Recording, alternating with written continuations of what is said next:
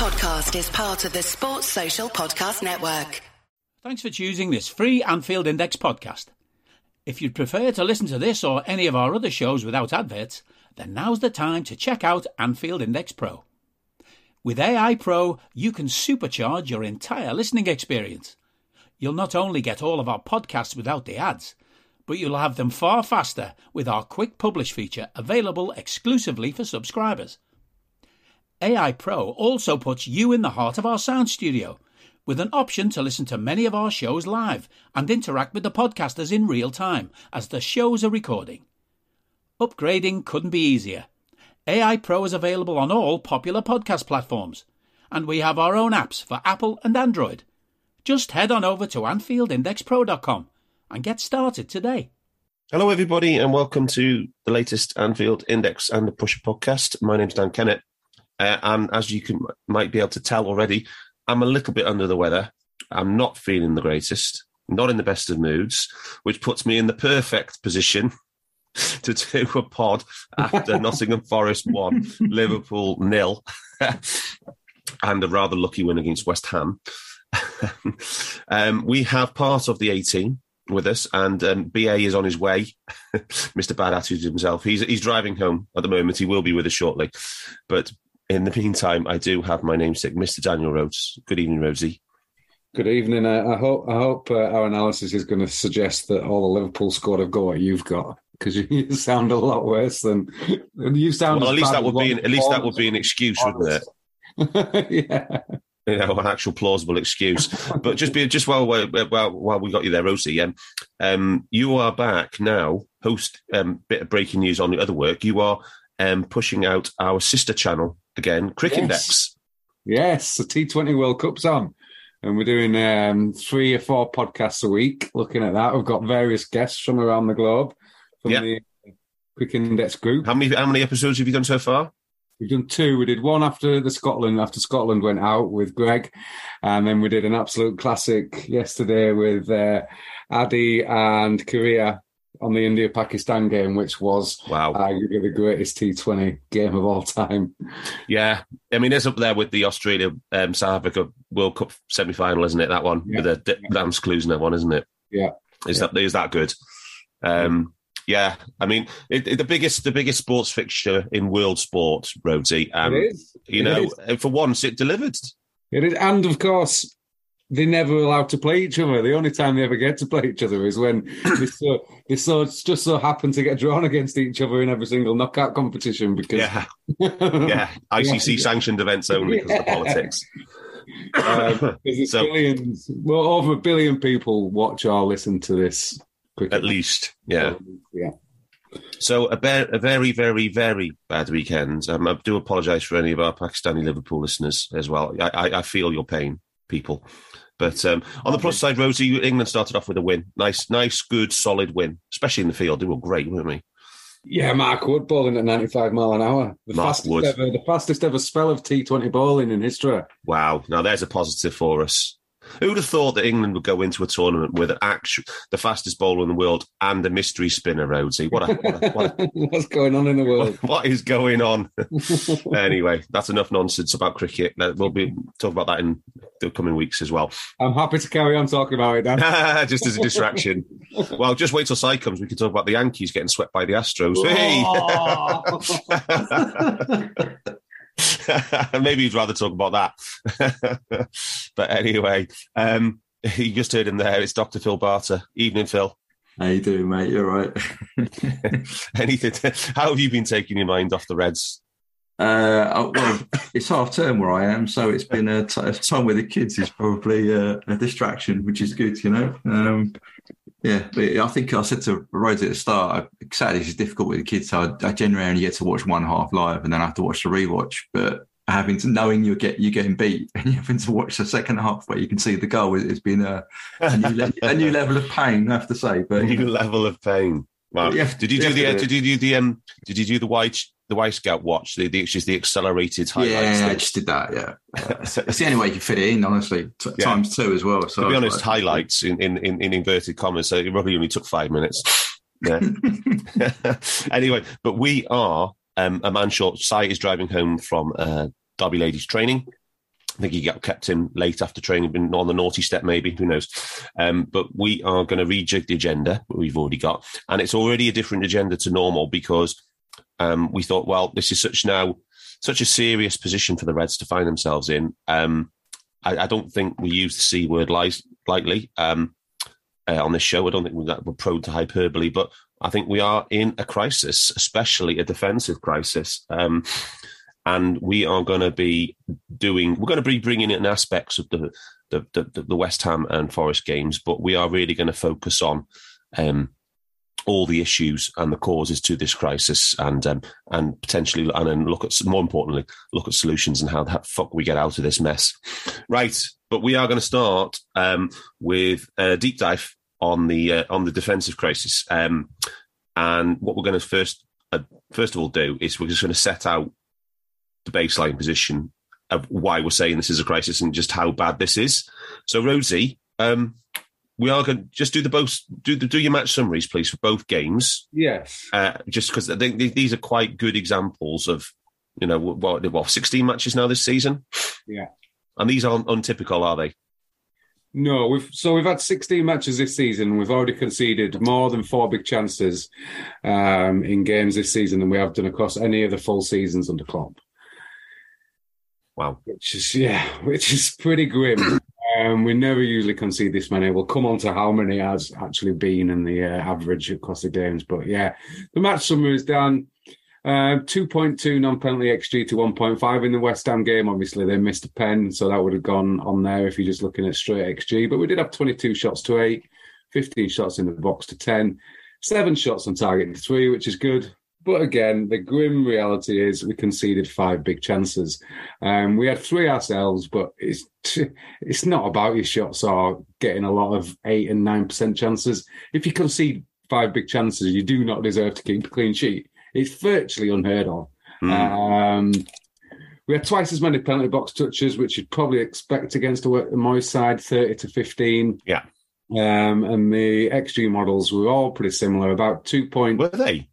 Well, 1.73 for Opta, 1.9 for StatsBomb, a 2.47 for Infogol, uh, 2.3 for Caley, 2.4 for 538. Um, and West Ham's were pretty pretty similar, 1.1 to 1.7, but there was about four at 1.7 for them. Um, non-shot XG was 2.3 to 0.9 in our favour. So, on the face of it, apart from one start, it's it's okay. But five big chances at home to West Ham, a Moyes team. Yeah, what was the what was the average? What was the what was the average of the um, XG models again? Uh, two point two to one point five non penalty. And so, so basically, when, when we add in the pen as well, it's over two again for the for the opposition. Yeah, they've just edged us, really. Yeah. Um, and I don't. I think Moyes went about ten games without having five chances, big chances combined against us at Anfield because his career. So I mean, Moyes will never have a better chance to win at Anfield than that. No, never. Um, but that wasn't as bad as the Forest one. the Forest one, yay, was 2.1 non-penalty to 2.2. So similar if you include in the West Ham pen. Um, 15 shots to 10, 14 shots in the box to six, seven shots on target each. Um, we did have one more big chance in this game. We had four to their five, similar amount of penalty box touches. Um, and we had 2.3 non-shot XG to their 0.7. But again, Dan, West Ham had eight shots, five of them were big chances. Not Forest had 10 shots, five of them were big chances. We conceded more than half the shots we conceded in these, these two games were huge chances. And they weren't like really debatable big chances like we've done in the past. Yeah. Some of them were absolute point blank shots that either yeah. Alisson saved or they missed or yeah, well, various. Blocked, yeah. Considering we conceded one goal over 10 big chances, what's the likelihood of that? Yeah, yeah, very slim. Highly, highly unlikely. very, very fortunate not to concede at least four across the two games.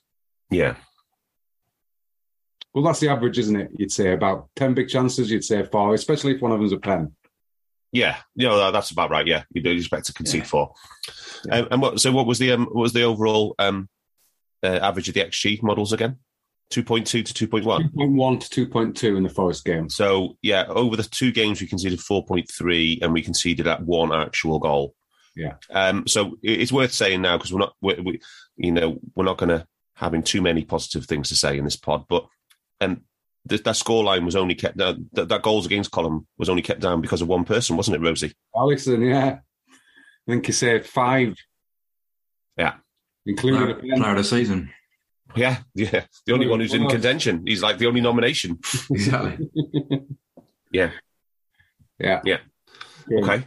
Um, so those so those two games are really bad, right? But if they if they were the- if this was just the only two games like this, we'd probably be saying, well, is this a blip? Is this a start of a trend? We wouldn't know. But it's not that at all, is it? Because this is probably the seventh or eighth game this season out of sixteen of this magnitude, right, Rhodesy? Yep. So well, uh, let's list the others. We've had Man United. yes, we had um, United. It We lost was- the XG to Palace, did we? we we lost the XG to United. We lost the XG to um, Brighton. We lost the XG to City. Um, no, this no sorry. This is the um, this was in the period that we're going to come on to when we were. The, Yeah. the- We were close. To, it was it was level XG pretty much for, with Palace, yeah, wasn't no, it? it was. Yeah. No, I was look. I was looking at that period that you asked me to look at. Yeah. Um, when we had all the injuries in Yeah. the COVID season, yeah. Yeah. Um, in this, let me just get this season up now. It was all all matches. We lost the XG to um, to Man United, to Napoli, to Arsenal, um, Brighton, and Forest. Yeah. And we've conceded over two xG on another couple of occasions as well, including West Ham. Yeah. um, yeah. So, um, yeah, there was there's a, there was a graphic from Infogol where they went viral. Um, that you know our recent defensive form since for the last six league games, including Everton. Um, the lowest xG we've had conceded was was against Man City with 1.1, which is which is just nuts. So yeah, um, Yeah, six games, six games of the 16, we've conceded four or more big chances. One of them was six big chances against, two of them were five big chances against, and one of them was nine. yeah. Yeah. Yeah. Oh, Yeah. Okay.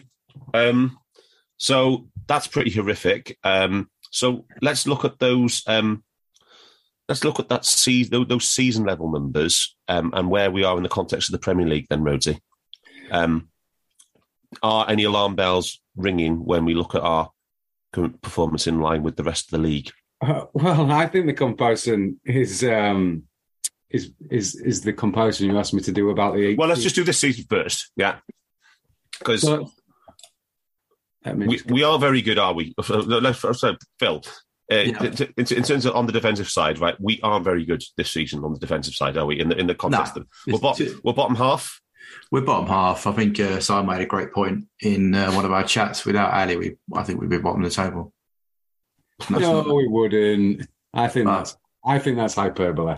All right. Well, we'd be nearer the bottom than we are at the Could be in the relegation zone. We'd be in relegation zone because Yeah, there's games at West Ham. He saved us. That's that's Yeah. the defeat. Yeah, there's there's several other games that he has basically meant that we've got the point. We've got a point out of the game. Yeah. um, we've given out too many big chances, too many shots centrally, which we never used to do. Yeah. Um, the, you know, our average quality of shot is what around 10, 10, 15% or whatever. Whereas Yeah. their, theirs is a lot higher, if not 20, 20, 30, to 20, you know, 20% sort of thing. So it's, and the themes, it just keeps happening. We keep, keep giving up two, three big chances, going up to five as a range. The range is huge. As we'll come on to when we're talking about some of the other things you've asked to look at, Darth, is Yeah. when you get a consistency of performance, you limit your range, you control what's happening. Yeah. We there is no control in what's happening. We're going to one game and we'll give up one big chance. Go another game, we'll go up nine. Yeah, yeah, There's, no, there's no systematic control of what the opposition can do. It's Yeah. literally what they decide to do on the day. yeah, And they create, and if they're set up really well, like Brighton is a prime example, they clearly knew what they were doing, had a game plan, ex- executed it, and would could have been three, four up before we'd even got out of first gear.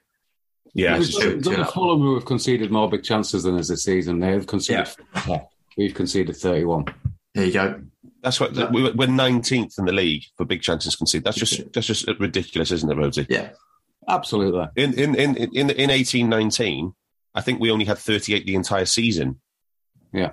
And we're 31 already this season. Um, best in the league at Tottenham um, with 13. Um, yeah, we've so we've conceded more than Palace, than Leeds, than Forest, than Leicester, than Brendan. We've conceded more than Brendan. Yeah. Yeah, and they're having a shocking season. Many of those teams you mentioned, Darth, ones we all sat there and gone, they're going they're going to be fighting relegation, right? Yeah, yeah, yeah. And I, I guess the other one is, is is is Pens as well. I mean, obviously we're covering the two games here, and we we did concede the fifth fifth penalty uh, in 14 games this season. Um, But that, that feed seemed in, doesn't that feed into one of the themes that we have chatted about, which is individual basic errors, yeah, individual mistakes. Yeah, individual mistakes. Yeah. You My only point about not being in the relegation zone is our, def- our defensive numbers this season, and we're going to come on to it even more, in even more depth, are absolutely relegation levels. There's no argument with that. But we've also created the second most big chances, just being Yeah. so. I think we're about where we deserve to be. Maybe a bit lower without Alisson, but maybe a bit higher if people had scored more with the big chances because we missed a lot of them. Yeah, yeah. the thing I was going to do, which I, I just don't have time today, but I was going to run a MC on our uh, XGA and XG and see what actually how many goals we should have conceded. Oh, yeah. in- Monte Carlo. um, Monte Carlo. Sorry, yeah. I just haven't had time. I might run it um, in in the week and, and post it in the chat, but because then I thought that would give us that would remove random, you know, remove the random and say right, actually, Yeah. how many should we have conceded? So the other thing I, I asked Rhodesy to do in, in preparation for this, and he kindly did so, was just to look at um, some re- recently relegated teams in the Premier League, particularly the team that finished 18th in the last relegation spot. Just Yeah. so we can't be accused of being full of hyperbole here about where we are with this. So, Rhodesy, what did you find? Yes, so I went back to 17 18 and up to the present day. The five teams that have been relegated have been Swansea, Cardiff, Bournemouth, Fulham, and Burnley last season. Um, goals conceded per game, we, we're conceding 1.18 this season, um, 1.13 in that terrible period um, in the COVID season where we lost about five at home in a row. Um, and the relegated teams is between 1.47 for Swansea and the high, the worst team with Cardiff for 1.82. So we're not quite as bad as them.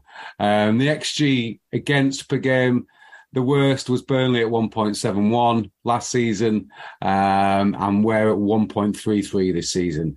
Um, who the, the Fulham went down with 1.4 xG against per game, so we're nearly at relegation levels for xG again. But So, about we're about what?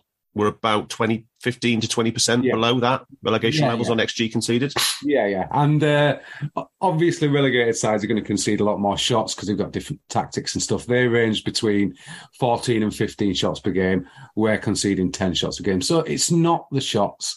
No. What it is, is, and we've already touched on it, the big chances. And the worst team in 18th position to get relegated was Cardiff, and they were conceding 2.42 big chances a game. We're conceding 2.82. So we are bottom of the table standard for big chances conceded. Yeah. That's how bad it is. In the season where in, under COVID, so it was you've asked me to do from Boxing Day, the West Brom game, Yeah. that Fulham defeat at home, the one 0 defeat. Yeah, I think we had two wins in 13 matches. Yes, we had two wins. Uh, we scored at 0.73 goals a game, but we only conceded 1.8 big chances a game, so it was nowhere near as bad as this season defensively. So what we're saying is that that that that that, that period was was quite good compared to current levels of performance. Yeah, well, we lost four one. So we lost four one at home to City, and they had five big chances. Yeah. We lost away at Leicester three one. They had four, and we lost two 0 at, Ev- at home to Everton. Oh my god! And they had four. The rest of them it was just one and two or zero. Big yeah, the, chances. that, that that was more about the attack, wasn't it? That that period was we just couldn't, you couldn't, we just couldn't score, could we? Uh, and then we is- were, bad as it gets defensively. we were mediocre defensively, but we just we were really bad defense. We couldn't score, but yeah, Yeah. Wow. It doesn't two point eight two big chances a game this season in the league. It Yeah. doesn't get any worse than this. So I think fair to say, Phil, it's um the baseline performance is is, is, is almost as bad as it could possibly get. I was going to say this over it doesn't get any worse because you know if you go to what three, that's yeah, uh, yeah. It's uh, I doesn't burst thinking about getting Yeah. worse from this position. It really doesn't. All right.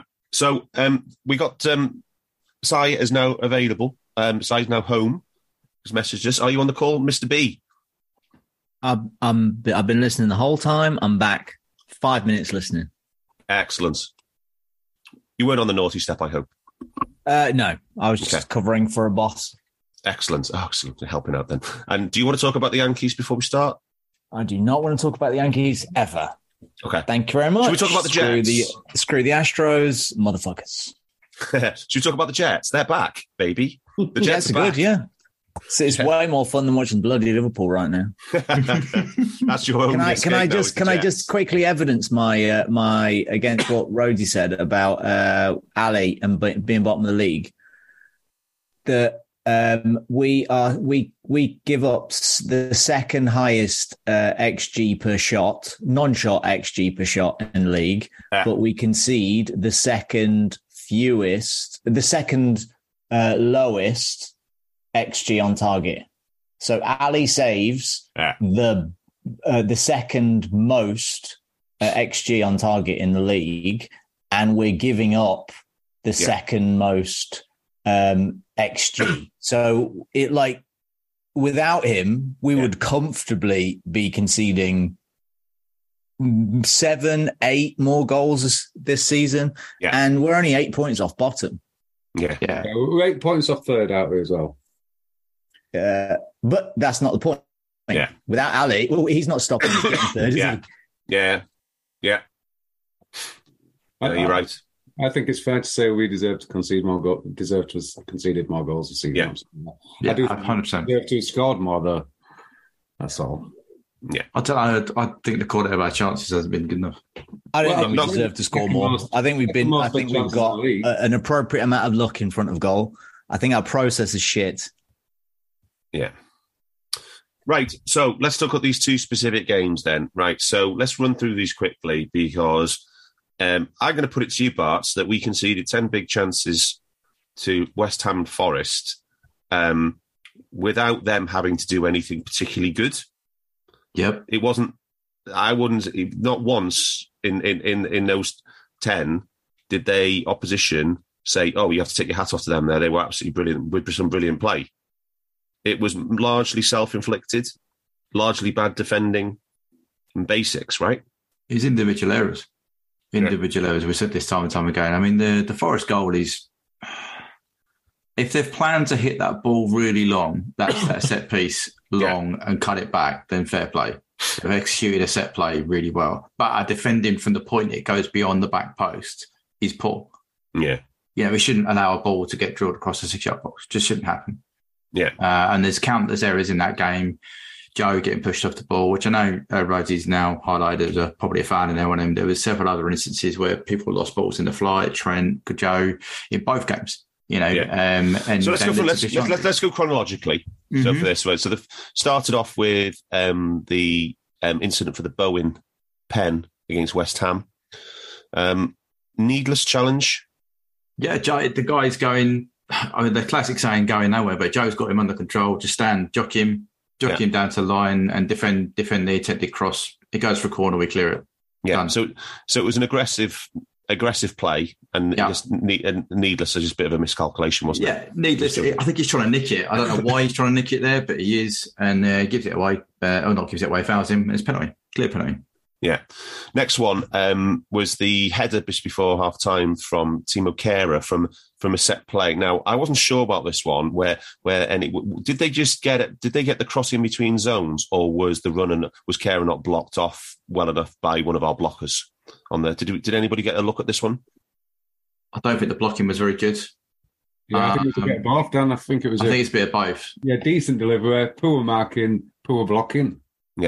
I mean, the thing is, we we don't mark, do we? but it's still the blocking's not great, so therefore the but Yeah. then the defensive header wasn't great. he got. I thought he got in between yeah, the front, still front should, should guy deal and then the, the Yeah. mid zone guy, didn't he? for sure, for sure. Yeah. It's it's just not. I mean, the, the delivery's good, right? He's put it in in between his own, but we still should have done better. Yeah, but he steers it wide. Um, Is it wide, yeah. Then the Benrahma chance. This was a bad one. Now, apologies uh, to any people who might be over the under the age of thirty on this podcast, but um, when I was younger, uh, there was a very popular children's TV double act called the Chuckle Brothers, and they used to have a catchphrase um, to me, to you, to me, to you, to me, to you. At least all the time. And uh, the reason I'm talking about the Chuckle Brothers, Barts, is because this Ben, the Benrahma chance reminded me the Chuckle Brothers, Joe Gomez, Trent Alexander Arnold to me to you with a high ball, no, and and no one took responsibility. And I. I don't even. I mean, they're both not great aerially, right? You know, Joe's three and five. Uh, Trent's actually got some all right recently, but he doesn't generally contest, if you know what I mean. So it doesn't show up in the stats. But it's still, as you say, take responsibility. The ball's coming in a new area. If that's the other side, I'm, I'm VVD like mine or whatever the call is, Yeah. clears. It's that side. It's dropping, and Joe's like, uh, right, yeah, um, doesn't doesn't deal with it. And then Trent's like, why, Joe? Why are you dealing with it? And it's late, and it drops, and they get a chance. It should never ever drop like that. Just deal with it. Just deal with the ball. Yeah, and so Ali saves that one from Benrahma. Yeah, Um, Rhodesy, the Scamacca one, that's really unlucky. That's not a that's not a big chance because it was reaching. Boys, for can it, I just it? jump in? Yeah. Sorry, dude. Uh, just in defense of the boys, it was really fucking windy. Yeah. And not only that, I I was pointing out last week when we played there that it has this weird swirling wind that comes off the river.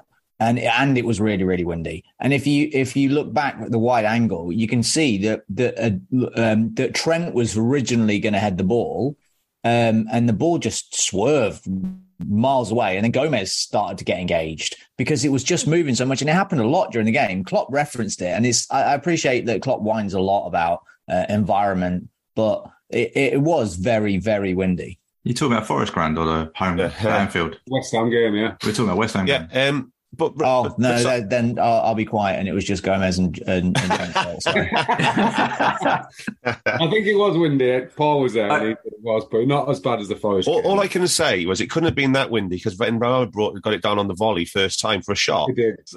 Oh, it could have been that fucking windy. You missed Yeah. another big chance, Dan. I think we need to talk about the Souček one because No, no, was- no. Just the Scamacca header was before that one. I thought it was after. I thought Oh, was that it? I thought Oh, right. I, I- was just in. Scamacca one because that wasn't really one because he, he he was he never got on, he never got in position to get on top of that. Was it? It was too high for him, right? No, no, it's the one where Benrahma fleeces Trent, um, and Fabinho and Henderson fail to stop Bowen getting the ball in the six-yard box. He cuts it back.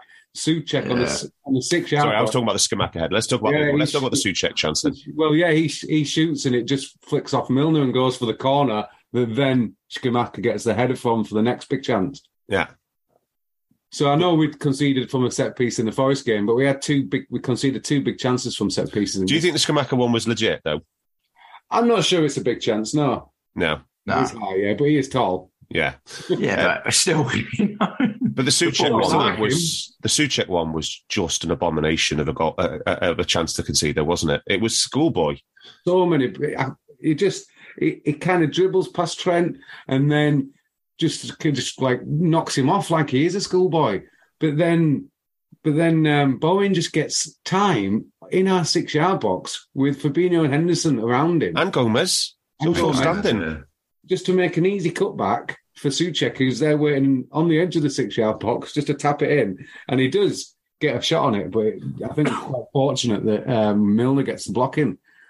Oh, it just Yeah. deflects off him. I don't think he knows what he's doing. Do you see Fab fall over as well? Yeah. It's like uh, I'm not picking on the guy, but he seems to fall over a bit. It just, I just really, I said, why have you fallen over there? Just, I don't know, it's just random. I've counted in eight individual errors leading to big chances in this game. Yeah. How many were Joe Gomez, Rhodesy? Four. Yeah. How can you go right? This is one of the things I want to talk about. Let's do it now. Let's do Joe now.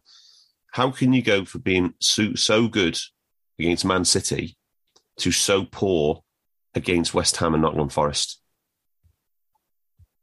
Si, have you got any explanation? Because I haven't.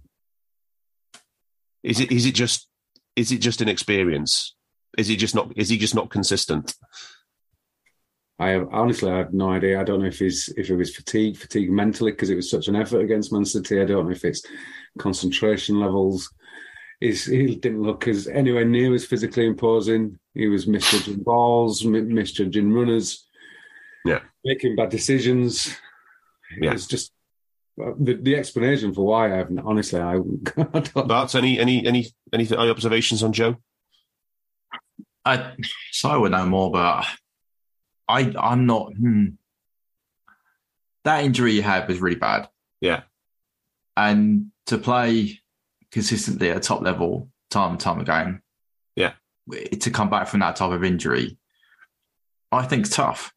Yeah. I don't think it's necessarily physically able to do that.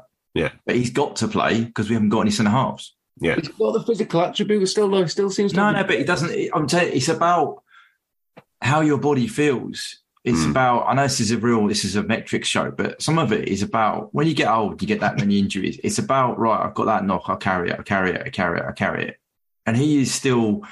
It's two two years to go over that. He's there. He might look it, but he's not. He's not the same player, and he knows that, and he can't do it time after time after time after again. He just can't do it. I don't Yeah. think anyway. I mean, Simon might have a different view and it blow me out of the water, but I just think that Are you there? that severe. I don't Yep. think I don't think he can get back to being consistently Thoughts on Joe? game after game. Yeah, I thought um, I um, to blow smoke up our own asses uh, when we did the original Joe Gomez pod, uh, and uh, Marty and I we um, talked about the whole pathology of it all, and then the projection of when he could potentially come back from this injury. Yeah. and we said best case scenario was this season, maybe middle of this season before you get to see anything like Joe Gomez. Right. Um, and it's also still very, very unlikely you ever get to see peak powerful Joe Gomez ever again. Yeah. But you could argue we saw that against Man City, right? I don't think so. I think No, I think it was a much. I, I I think you saw a more focused one, but Right. I, I don't think you saw the physical explosiveness because the, if for the same reason you got to see the brilliance of Virgil for one game, one game only. I'm not here to slaughter Joe Gomez when Virgil's next to him and he's he's barely any better. Um, and Virgil cost us this game. It, Joe Gomez didn't. Um, and the the there were much smaller spaces against City. We were much more compact. We couldn't care less about attacking against City, Yeah. and we're set up to be a bottom half team counter like two two bo- uh, blocks of four um, and counter, and you can't do that against the rubbish teams, which is why we look less. I don't know, con- uh, less cohesive against the other two teams. But this we've this four four two nonsense. This is this is setting up to be um, uh, a passive, uh, reactive team, and against City that and that enabled uh, our, our back four to look like a good quality West Brom back four players um, because what they had to do was defend. Yeah. And in this game, they had 132 touches each, basically, and there was much more emphasis on what they could do with the ball, which wasn't very much. Um, and the defending was much more intermittent, which makes it much more likely to make mistakes. Yeah. Yeah. So I was referencing the Forest game there. We, we were on the ball that, that much. Yeah. So let's just quickly finish off the um, let's just quickly finish off the litany of um, the big chances uh, going through the Forest game. Um, but then, so Awoniyi gets two of them from from the same phase in that set play. Get you say the issue here was. Um, you know, the concession of the original free kick, that was, you know, it was on a counter. It was a, you know, we Yeah. bought, yeah. Did, did, did he take the yellow card, doesn't he, for the team, that one? Yeah. He When does, it's- yeah. When it's And- and- red. I mean, we talked to other games where just do it. You know what I mean? Just Yeah, take yeah. the card. He know, takes that. It does it. And then one, their centre back is over in the right wing channel, and he, Yeah. he gets the loose ball, and then he just decides to leather it as hard as he can into the box, doesn't he? Yep. Yeah. And, and it's and that's what I'm saying. They've- I think this is a set play they've, they've worked on. Um, it, they've Get it in the mixer and then see what happens. Well, they've, yeah, they put it straight over. But the thing is, they completely bypassed that back four. Like I, I set up, gone straight over there, and then they just pinged it across really, really hard and see what happens. And we should be better than, as sorry reference there, a West Brom back four. We should be better than that. Yeah. All right. Then there was Gibbs White. Um, not long after that, in fact, just after that. Now that was our good old friend uh, negative transition, wasn't it? But Yeah. Yeah, uh, just right down the middle. right down the middle with not exactly what we say all the time. Uh, you know, if you can't if you can't tackle him, whatever, just clear take him out. It, it's just uh, delay the opposition so you allow your team to recover behind and gain shape. Right? Yeah. We didn't do that. Just went straight down. And then the. Milner, Milner, Milner, the hero this time. Uh, you know, he tried what he did against Napoli when he gave away the pen, but this time he um, he actually he actually gets the blocking on Gibbs White. Yeah, Um, it does. Can we just run that one back? Because I thought there was a little bit of an incident in this. This this is a corner. It starts with our corner. Yeah. Van Dijk's in the just on the edge of the six yard box. Instead of attacking it and getting a header on goal, he turns his head and tries to knock it down for uh, Carvalho, and then they attack. But Gomez kind of makes a challenge with Awoniyi on the right hand side, and then the ball deflects, and then it Gomez just turns around and start sprinting when the ball came into Yeah. an area. Yeah. Yeah. And he just turned his back on it, and I wonder Yeah. if, all right, I'll just pick that up. It was about three seconds, wasn't it? He was running with his back to But play. this is- He runs at this is- and then we do. There's no marking of because we're on the kind of negative transition. Gives way, it just gets into space, and it's a good ball across, and Milner deflects it over. But I, can't, what, I didn't know what Gomez was doing. But this is what I was saying about the intermittent nature of defending. Yeah, yeah. You know, we're used. We almost City was was small spaces in these two games. We almost went back to defending big spaces, which is different, right? It, it's it's a very different game, and it takes a lot out of you, uh, particularly when things aren't going. Uh, in the Forest game, particularly, Joe's trying to play the ball within as he is trying to get things going with a, with a good vertical pass. It wasn't sticking. Do you know what I mean? They're blocking it Yeah. off, so it's coming back. So yeah, I, I'm not defending Joe's. He's made an error there, but I'm just saying it feeds into what I was saying about this intermittent nature, stop start. It's not a controlled way of defending. Yeah. Uh, then was um, then there was Brennan Johnson, um, 69 minutes, another negative transition moment. Big chance, Yeah. big save from Ali. Big save from Addy, and uh, that's exactly what we've been talking about, isn't it? He, he saved uh, a, a a great chance there. Was that a big chance? Yeah. Yeah. How did how does this how, how did you see this one um, being built up? Um, but the Johnson one. Is this from a set place? I'm sorry, Rhodesy, go on. No. Yeah, no, this was um, Kiate. Um, again, we're caught on the break. Um, Kiate has the ball. He's being trapped by Jones. He passes it to Gibbs White, and he um, Gomez doesn't even make an attempt to block the next pass. Trent's then outpaced by Kiate on the left. Um, Worrying. after the return pass, yeah. very worrying. And in the meantime, Johnson is running is about five ten yards behind Van Dijk and gets ahead of him. Yeah. The cross. And then the big chance is brilliantly saved. Yeah. But you Van also look at jogging. You also look at the midfield, wasn't it? There was no no one going the runners, was there? Again, No. I don't think so. You you got the same. Jones, who was tracking Kiate, and he stopped, and he, I think he kind of passed Kiate on to Trent. Yeah, So not, maybe he could have then moved into the middle, but uh, but Johnson was ten yards behind Van Dijk and managed to get in front of him. Yeah. yeah. Um, and then um, the last one was uh, Yates, um, um, 86 minutes. Um, this I thought this was almost as bad as the Souček one. Rhodesy, this is a bit of a omni shambles, right? Uh, Fabinho loses it in the middle, yeah. Yeah. Yeah, and yeah. passes it to um, Gibbs White, and he just plays a, a, a through ball between two of our defenders, Henderson and Go- well he- Gomez and then Henderson, but Henderson's just virtually stood still.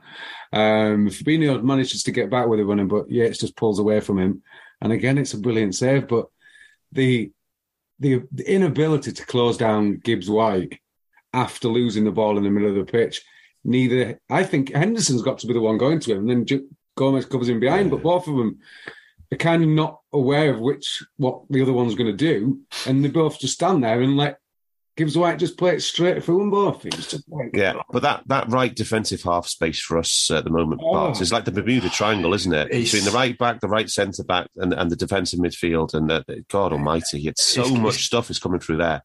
It's crazy how much you know. I mean, I sometimes do density plots, and the amount of shots and areas and passes that are coming from that half space is ridiculous.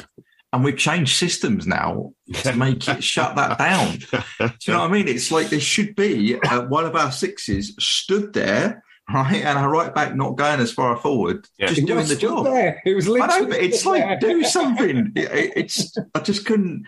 Yeah, I, it's there's a systematic error going on in our right half space that, that people are exploiting. You know, Yeah. let- let's be frank about it. They've done the stats, Absolutely. and, and actually to change the system hasn't stopped them exploiting the same area. Right, let's talk about solutions. Right now, Yeah. but um, one thing I did ask you to do was um, uh, I asked you to take a quick look at Newcastle You did. because Newcastle are managed by Eddie Howe.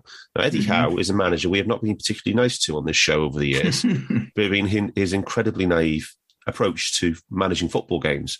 yeah, Um, and somehow Newcastle have got the best defensive record in the Premier League. It's not statistically the best record, but it's pretty solid. So in, in terms of all the underlying statistics, but Yeah. in, in terms of goal, goals conceded, it's the best record in the league. They're, they're just a shade under 1.1 expected goals conceded per game in StatsBomb. Mhm. Um, only 10 goals conceded all season, and then they got 20 big chances conceded, um, which isn't which isn't bad. But they are doing this with Eddie Howe as manager, and they are doing it with the likes of Joe Willock in midfield, um, the Longstaff brothers, um, Linton. Joelinton, um, Yeah, who was a laughing stock, uh, um, was, the yeah. previous manager. Um, they've got Big Dan Burn at left back. You know, um, they got Nick, and they they just the best. All I can say is they got one outstanding midfielder, and they have some. They bought some really solid Premier League players. You know, so they got Nick Pope, solid goalkeeper, Yeah. Fabian Schär, good solid centre back, and so and also with um, Sven Botman as well, haven't they? So they've got some Yeah. good. So what, Trippier. what, right, Tri- uh, Kieran Trippier, yeah, and, and, and, and an elite right, right back now in, in his sort of dotage years, but he's still very good. So, question to you, Bart, is right: if if Eddie Mm-hmm. Howe, right, much maligned Eddie Howe, can get a defensive tune out of essentially That set of a solid solid set of players with some misfits from previous regimes. What is he doing, right? And just as just as an example, it almost like as a case study. Yeah, so you asked me to look at it. I just pulled up the the Wyscout for the last ten of last season and the, and the first ten of this season, and I also did some analysis of the whole of last season and the first ten this season. And from a top level stuff, you get some bits and bobs. They they now have a set way of pattern of play and identity four three three.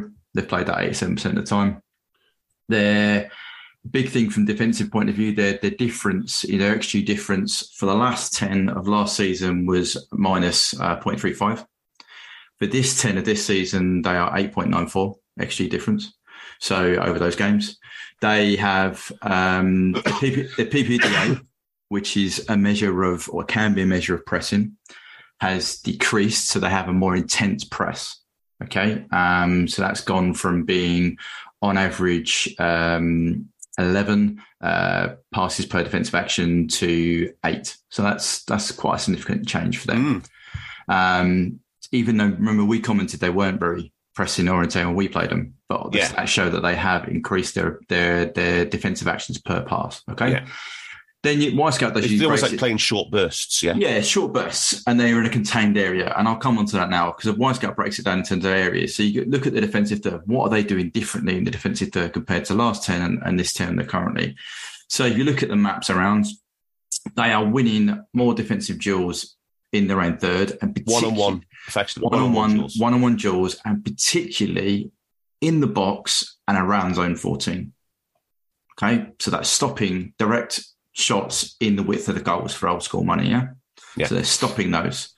Where are they losing the duels? They're losing them out wide. They're not losing them in the centre in their own third anymore. Okay, Yeah. whereas the last 10, they were losing them heavily on one side before Tri- uh, Trippier was injured back in the last season, and also heavily in the corners of the box, if you know what I mean. Not Yeah. doing that anymore now. They've, uh, they've lost tw- two duels in their own 18 yard box in the in the first 10, last 10, so 10 games. Aerially, you'd expect they've improved that. Yeah. Okay, they they were losing a lot around the penalty spot, not anymore. Okay, so what are they? So that's just a recap. So the one-on-one So duels, they got they bought they bought Burn, they bought Botman, so they fixed that on the problem on the aerial side.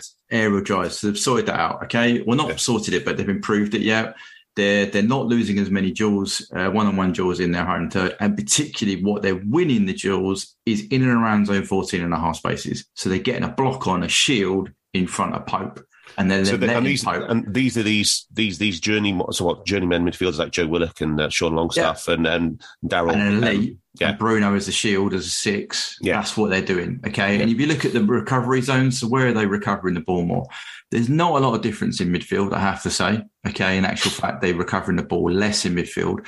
But to back up what I've just said, in the in the defensive third, they've increased their central ball recoveries by nearly four percent. Mm. Yeah, which means they're they're now like um, more than they're sort of more than league approaching more than league average, whereas they were around league average. Possession losses, they're just not losing the ball um, in the defensive third as much as they were. Midfield, again, they're not losing it as much. Forwards wise, that has increased, but I think as Eddie Howe saying, go into your attackers, go, go and take a chance up front. You know, we've got it into final third, go and do it. But in all other six six zones, so Westgate divided by nine. So you've got midfield and three in midfield, three in defence. They've reduced the amount of ball possession losses. Okay. Fouls committed. They've increased the amount of fouls they give away in, in the left back zone, decreased it in the other defensive areas. They've, they've been there and midfield. They've decreased the amount of uh, fouls committed, so they're reducing the chance for the opposition to put a ball in the box. Mm. So they've sort they've they've re- they're recovering the ball better centrally, okay, and the same midfield and and up top slightly more, which might be a, a link with the PPPDA. They're losing the ball less in the defensive and middle middle thirds, and they're giving it away more up front, and they're committing less fouls generally speaking, five out of six zones defensively. Okay. Then I looked at the stats going forward and tried to give a bit of an overview of comparing the whole of last season with this this these games just gone, and the percentage of shots conceded on target. Okay, so that's the number of shots they can they concede that uh, so if they exceed 20 shots and 10 are 10 on target that's 50% right so what does that range look like so typically the mean last season was around 35% of all their shots they conceded were on target but their range went up to nearly above 60 so there were some games and there's quite a large block that had over between 50 and 60% of their shots they were conceding were on target okay this season the range is the other way so the mean's about the same That if you look at the box plot the bottom end goes all the way down to 10 as a range. So they've reduced the amount, the, the percentage of shots they can see that are on target. Okay. XG difference, as we've already said, they've flipped that round. So rather than it being a range down to nearly minus two with a mean at zero, they've now got a mean just approaching two and a range that goes up to four. Uh, aerial win rate, again, we've already covered that. They've improved that. They've flipped the range around again for that. PPDA, you know, I said about having controlled measures and having a plan to be in defensive and making it making your opposition play predictable. Their PPD range last season went from five to 35. Okay. Their PPDA range this season is five to 15 with a mean of below 10. So they have a more controlled way of, of aiming to get the ball back in areas they want to do. And XGA, as you would expect, has decreased. Their range is now just over two, whereas last season it was just about four. So yeah, that's to mind they're working. I think they're working harder to give away less fouls. They're working harder to block to uh, reduce the chance of a shot being taken centrally, uh, particularly in around half pace in zone 14.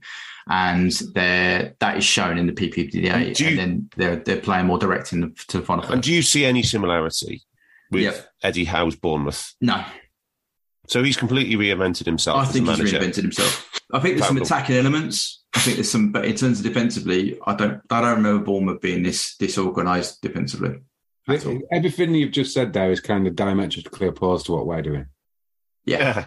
No, no, no, and that's a sad, fouls, sad state facts, right? More shots centrally, yeah. losing the ball more often than his own defensive third. Um, you know, losing duels, losing one on ones. Yeah, exactly. Yeah, look at where we're losing dribble it. Dribble pass, losing you've got the dribble pass stats. Yeah, oh, good zone God. 14 and the half space. You just said it. That's where we're losing it. You know? Yeah. Yeah. They're not. Newcastle are not doing that. Yeah, I look. I looked at dribble pass stats on on, on FBref this, and um, we have got. Uh, and when you look, when you took up take all players in the league um, per ninety, um, we have got uh, five regular players over one point five dribble pass per ninety. So James Milner's top, just over two.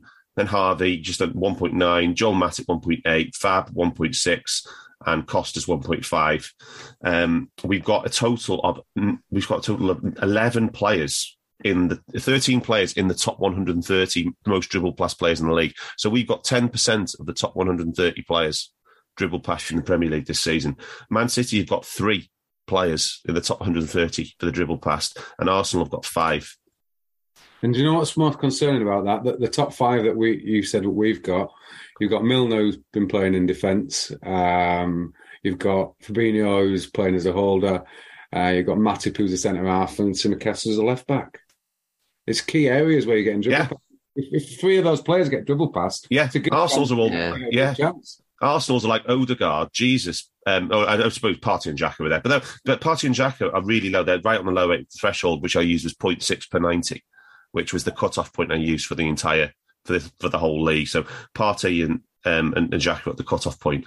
Um, and uh, it's only uh, Rodri's at 0.9 for Man City. Bernardo's there top with 1.1, and uh, Odegaard's top for Arsenal. But yeah, where, crazy. Where was um, where was Hendo? Worse than Hendo's just under 1.95, same as Thiago. Yeah, we've got seven players worse than Man City's worst player.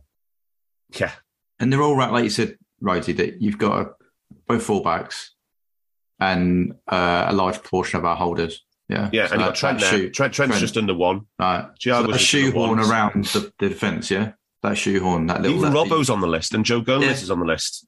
Yeah, so it's just just crazy. The the system, um, the, the exposing the play, they're losing the duels, and they're, and they're being exposed to with the space yeah. as well. It's just the, anyway. So right, um, solutions for Liverpool Um, so I start to bring you back in now because we've rejigged the agenda.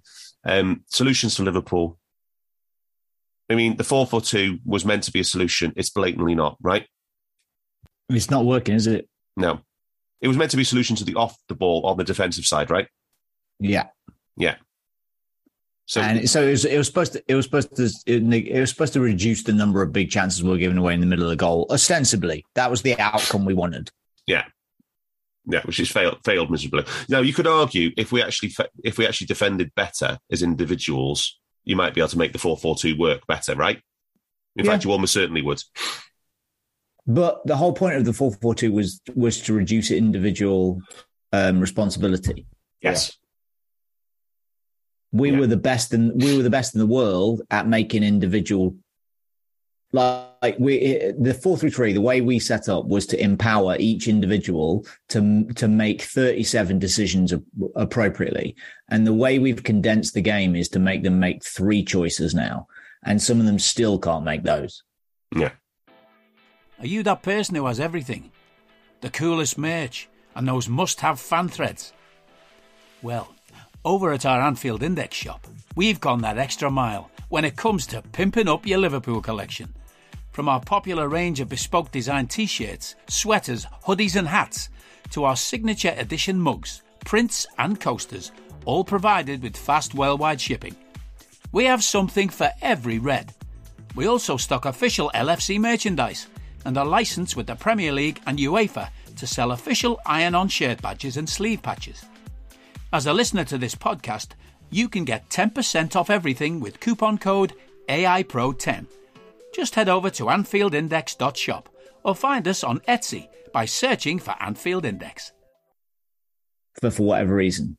I, I honestly, at this point, I'm not sure what the what the tactical switch is next to fix this thing. I think we we will play like a mid-table team that might have good results against big teams. Yeah. And we might score some set pieces that will will put us that we we might end up battering bad teams if we get a couple of couple of uh, set piece goals and then we kind of uh, go back to default like the the uh, unconscious way of playing that has been established over the last seven years, and then we'll skin the the opposition. Can I can I just contextualize this? Uh, one of the things this season that's happened that I haven't seen it talked about anywhere, but um, I, I appreciate that we have pressing that nobody else does Yeah. right? But if we just look at what FB ref and how they that, how they categorize their pressing Yeah. against their own numbers year on year, Yeah. the um the average so um basically 29% of all passers are under pressure in the Premier League over the last 5 years. Right. Yeah. This year it's 23 and a half. Across the league. Yeah. Wow. League wide it's dropped off a cliff. Wow. It's 20% down. Um That is interesting. Yeah, that's a big deal. Yeah. Um, league wide, like without being able to go down into gran- granular numbers, like running is down across the league. yeah. Um, but high intensity is uh, only down a little bit, but general running is down across the league, but definitely pressing is down, right? So, but, but here's the thing for us that up until, uh, who was the game before, Bright, before Brighton? Everton. Yeah, up until Everton, the um, we was we was twenty six percent of our passes were still being pressed, Right. right? And since Everton, twenty one percent of our passes are being pressed. Teams are just backing off, letting our defenders have the ball, letting our midfielders have the ball, and go and try to beat us. yeah. And at the same time, our dribbling numbers have dropped off a cliff yeah. So so that we're not progressing the ball like um, through our passing because they're just blocking off the, the the space that we want to get into, and none of our players are dribbling, Yeah. which creates the space. So so we've created this huge new problem for ourselves. Yeah. Um. So you're not sure on the tactical side there, Si, and where we can go next. Um, personnel. I mean, obviously, I think Ibrahim Konaté will improve things, right?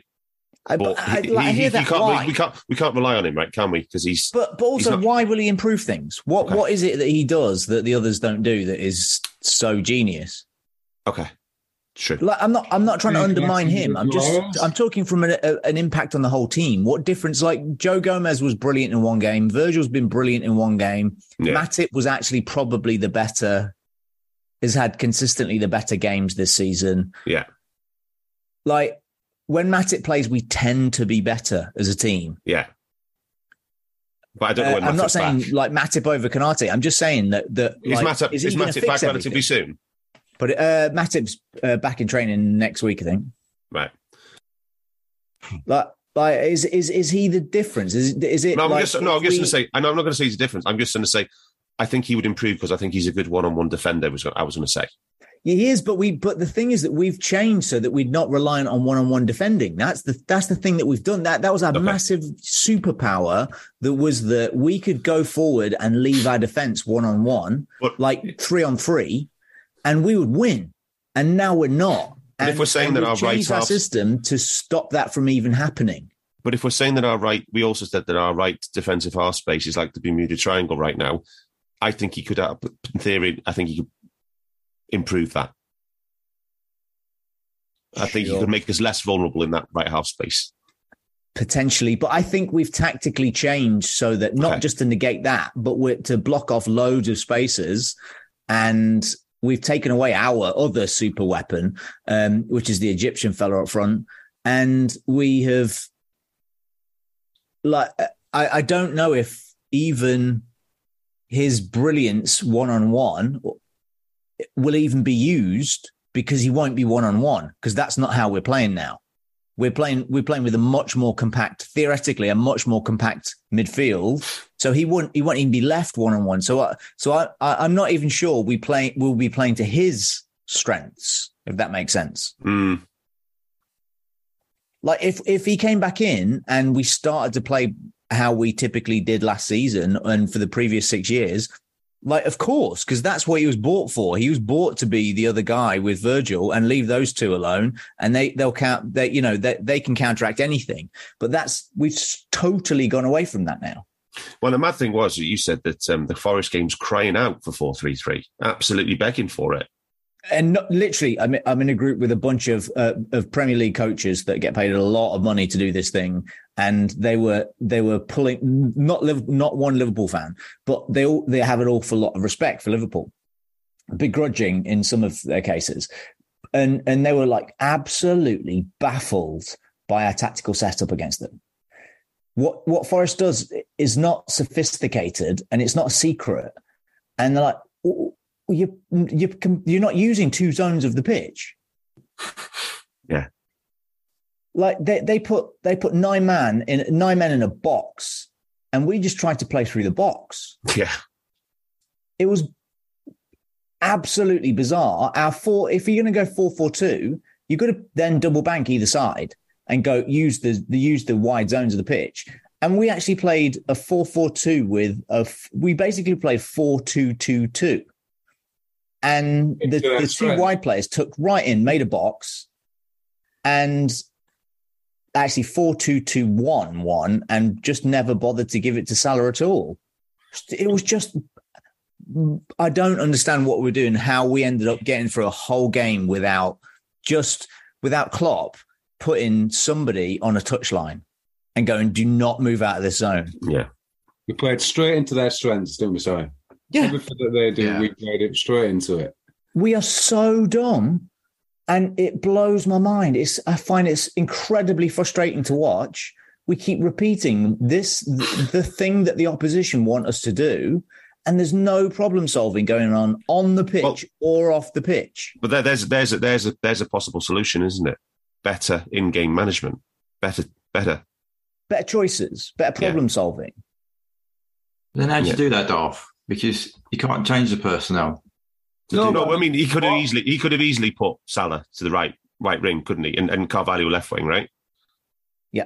And Bobby Yeah, centre forward in, in okay. a false nine. But you've still got to rely on your midfielders to get the ball. to Yeah, them. it's true. Yeah. You know what I'm saying? I, I, No, but we had eighty what eighty two percent possession. Yeah, yeah, but it was just as I said, they condensed the middle areas. They Well, let but us, we- we, no, but couldn't we- get we- the ball through. We kept the ball. We kept moving left and right, left and right. But we could have right, moved did it. We could have. We could have used. The, I think what Si's saying. There could have moved it that quicker and We, no, no. it We could have used the. We could have widened the pitch and used the the width of the pitch more. Done a lot more Yeah, than we but it doesn't matter if you don't move the ball quick enough. If you still would insist on going through your middle two and out the other, other side, it means I'll shuffle across. Si, do you think that if we'd have changed, if we'd have gone, say, for example, four three three with Salah on the right, do you think we would have been able to get the ball to them in this game? I think we're better at it. I think like Yeah. just unconsciously we're better at this that at that structure because we're we've played it for so long. Um, so we're not only trying to outthink the opposition, but we're constantly outthinking ourselves. And by outthinking ourselves, we're we're also setting up. I think we've we seem to have gone right. This is our new way of playing. I don't care if it doesn't suit the opposition. In the long term, we need to rehearse this thing and we're going to be good enough against this opposition for now. Yeah. And it makes very, very, very little sense to me. We, you have to switch possession if you're going to play, uh, play against a, a deep box like that. And it, it just wasn't remotely enough. Like we, we talked about a lack of switching the pr- last week and then the previous week beyond that and then we were nine we, we had nine switches fewer this week than on than last week and we had 230 passes more so like the percentage of of our passes out wide is like you can't pass out wide if nobody stood there to to receive the pass Yeah. So we need more width, more switches. More Yeah. wits, more switches, and you know when people talk about increase the tempo, like Yeah. the biggest thing you can do if you watch the great any of the great sides, if you watch watch um, City now, if you Watch watch, us. I remember as a kid Watch us. watching Yeah, you play, we play with a tempo. um, the um, uh, Italian TV, uh, the Italian Spanish. Um, Italian what was it called? What was the that footy show called? Italian night. Better. Is that Football Italia? Is that Yeah, the yeah, football- yeah, Gazzetta, okay, football Gazzetta. Gazzetta, yeah. Um, so um, the, they used to talk about uh, Real Madrid, um, uh, AC Milan up in the tempo and controlling the tempo of games, and they'll go slow, slow, slow, fast, and they don't run faster. They just have fewer touches in possession. So the, so they'll go from two, three, four, five touches every time the player receives the ball. He'll change the ball, change the angle of the ball. He'll move his body around. He'll he'll, he'll re, reorientate himself against the defender, whatever. And then the fast tempo is there'll be four single touch possessions and they'll be through. And we, if you just watch, uh, we were so ponderous in, in, and Henderson was just coming, coming deep, picking the ball up, having three touches and then laying the ball off three feet. And, and I'm not picking on that. I just, I shouldn't have said Henderson because Well, Elliot was you know, doing it. Elliot was doing it. They're all were doing doing it. it. They're all doing Van it. Yeah. Dijk was doing it. It's They're sterile They're all doing it. Yeah. Sterile. Yeah. It's, it's And on. that's what that's what we miss with Thiago. That's how he sets the tempo. He'll Yeah. reverse the ball, Yeah. like with one touch, and it will go in the opposite direction of of the defense are shifting. The defense are shifting this way, and he goes right. This is the thing we've been trying to do with this possession. And with one touch, he'll be looking far side and he'll just reverse the ball at some absurd angle and it'll go into Robbo, the opposite direction. And it makes all of the defense like reorientate and change feet, Yeah. change position and start to move the other way. And if you can do that, you create gaps. And like we were just not even attempting to do any of this stuff. It was so rudimentary. Well, at, at our peak, Si, you are absolutely spot on. It used to be three or four one-touch possessions to break teams down. Yeah, yeah. And so, so if you look at this, this the seven ways we create, um, Mm. we we score from from that that Phillips season where we were shitty and terrible. The what have we got going right now? Our biggest way of scoring is gone.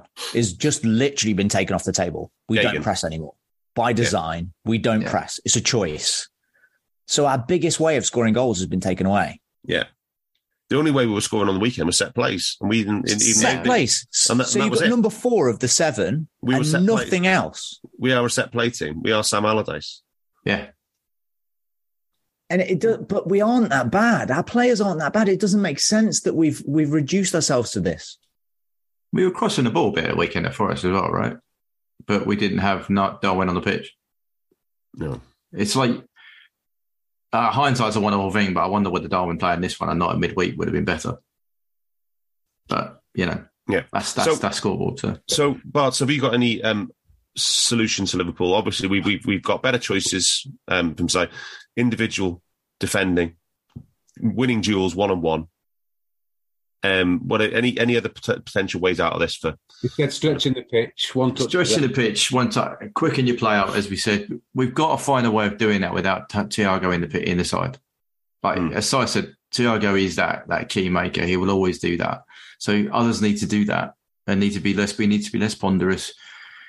I whatever system you want to play, we have to go back to our principles, and that is that we're at that quick tempo. We want it. We control. Cut out the individual errors. I don't know how many times you can say that. We've got to do that. We've got to start doing that. Um, whether that's through managing players, I don't know. So they're better concentrated. Um, yeah, and I just unfortunately we- we've got what eight players out, eight first team players out. Yeah, well, let's do the injuries now. Size back. We were going to do injuries first, right? Let's do injuries slash fatigue slash condition of the squad. So, Si, it's not a good place with injuries right now. And it's in fact we've been we've been we've been behind the eight ball all season, haven't we, with injuries, and we've never got out of there really. It's it's less than ideal for sure.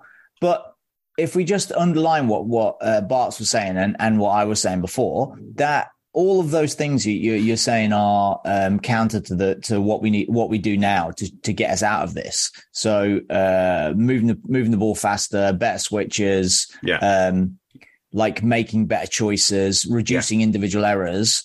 The commonality between all of those things is confidence. Yeah. But we just beat City. You think we'd have it? but they know why we beat City. It's Yeah. what I, I bang on about this all the time in coaching and Right. with coaching kids. It's not about telling somebody they did well. Right. It's all about context. They know they did City because of this. Of they became a bottom half team, But they also ran top half 119k. quality, You, you said that we said we ran 119k, which is old school, right? which is but that but yeah, it's old school. But it's also it's also how uh, uh, Burnley would do it. Right. Yeah. Yeah. And it's not it's not the Liverpool way. It's, No. it's that's one part of the Liverpool way, but they didn't impose themselves by pressing, which is the Liverpool way. No. Not high pressing. It was it was a medium block. wasn't Yeah. It? Yeah, it was. It was they, they, they did. They did what a mid But we were intense though, right? Si? So, we so intense. its confidence is such a big deal. Yeah. and I don't know how you win that back.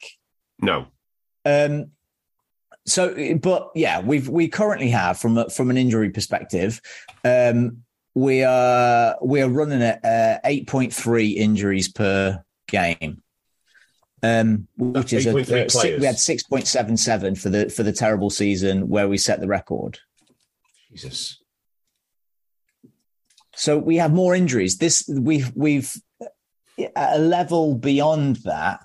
At no at no time did have we under Klopp ever had two players leave the pitch um, in the first half injured, and we've had that this season. We've had five different occasions where players have had to be subbed off because they've got injuries which make them miss um, consecutive games following that.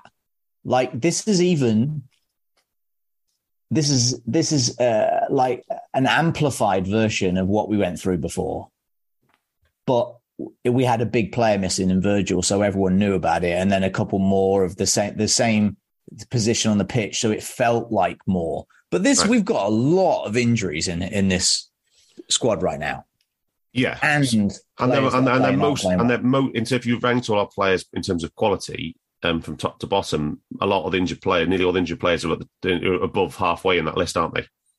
yeah, That's a problem. and and people need to remember so this is not us excusing liverpool these are just facts these are context of the season Yeah. we have the most injuries ever in uh, in game week 13 that's ever happened in the premier league Yeah. and we're in the in the most condensed period we're in the most condensed 6 weeks of premier league history Yeah. Yeah.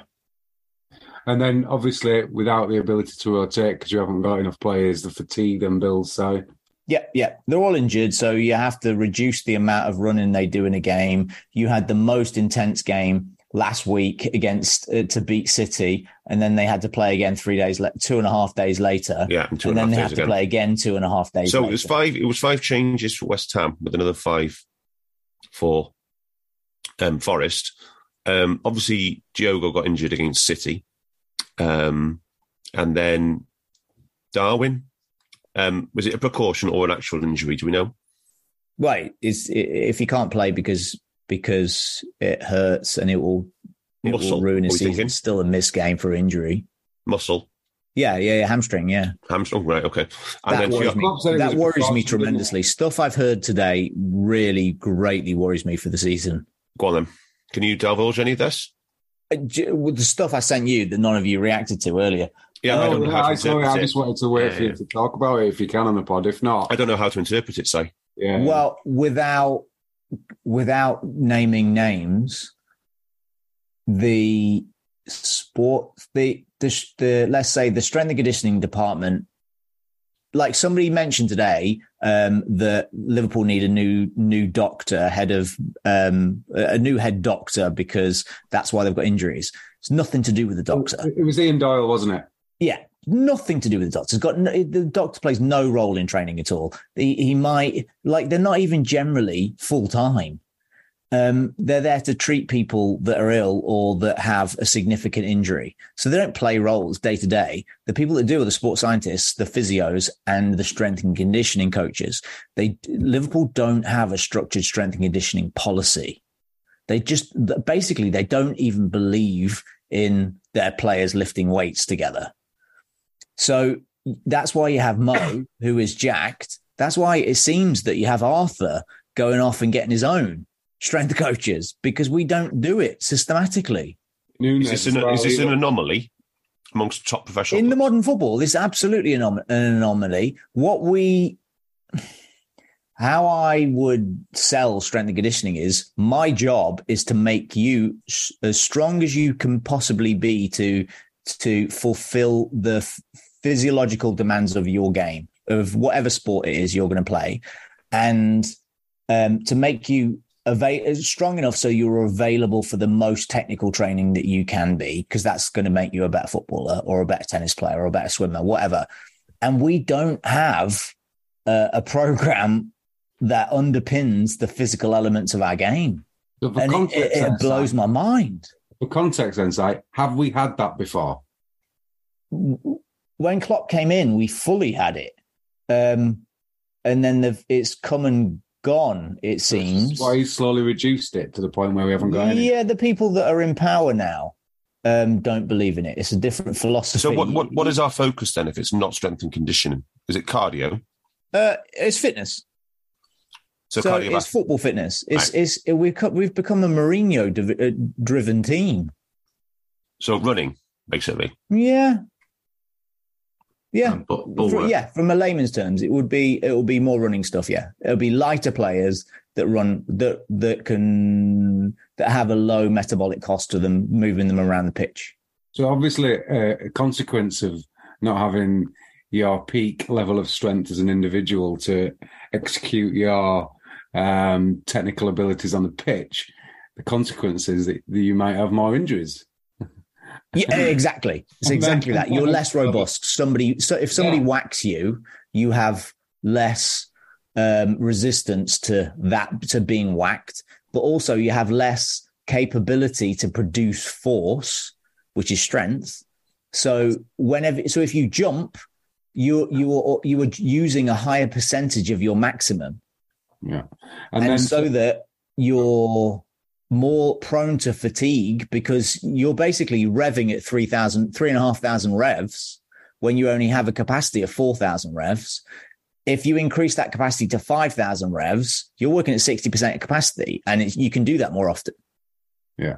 And also, if we've had we had the terrible injury season in COVID, we've had a terrible injury season this season, and if the strength and condition has been reduced, but in between that, we had last season where we had one of our best ever seasons in terms of injuries. Do you think one that we were fortunate last season, two that they've kind of been conned by last season. So they thought that last season was a it kind of justified this. It kind of mm. justified this approach. Maybe I was conned by last season. I think we all were. We all were. No, I was conned by our, our backroom staff. I believed that we had the most integrated, holistic, um, top-down sports science integrated approach in the in the world, and and it and I couldn't have been more wrong. Yorkshire side, if you're not if you're not trained enough to get the power right, you can't do the high pressing, can you? Repeatedly, Mm, yeah, yeah, exactly. So so you've got the capacity to do it. any eh, so it, pressing requires acceleration, Yeah. rapid acceleration, and rapid deceleration, and Yeah. they have a really high high metabolic cost. So one thing I do understand, basically, from from my cycling fans, is power to weight ratio. So, are you Yeah. saying that our power to weight ratio will always be low now because of our the way we train our players? Yeah, their idea is to get no. Their idea is to is to. I don't even know if it's a joined up idea. That's part of the problem, right? But old school thinking in in footballers is keep them light. Uh, that that then there'll be a, a lower energy demand for them to get around a pitch. They'll get less likely to get tired if you're if you're carrying a small bag than if you've if you're a bit you've got a big bag Yeah, right? But here's the flaw in the philosophy.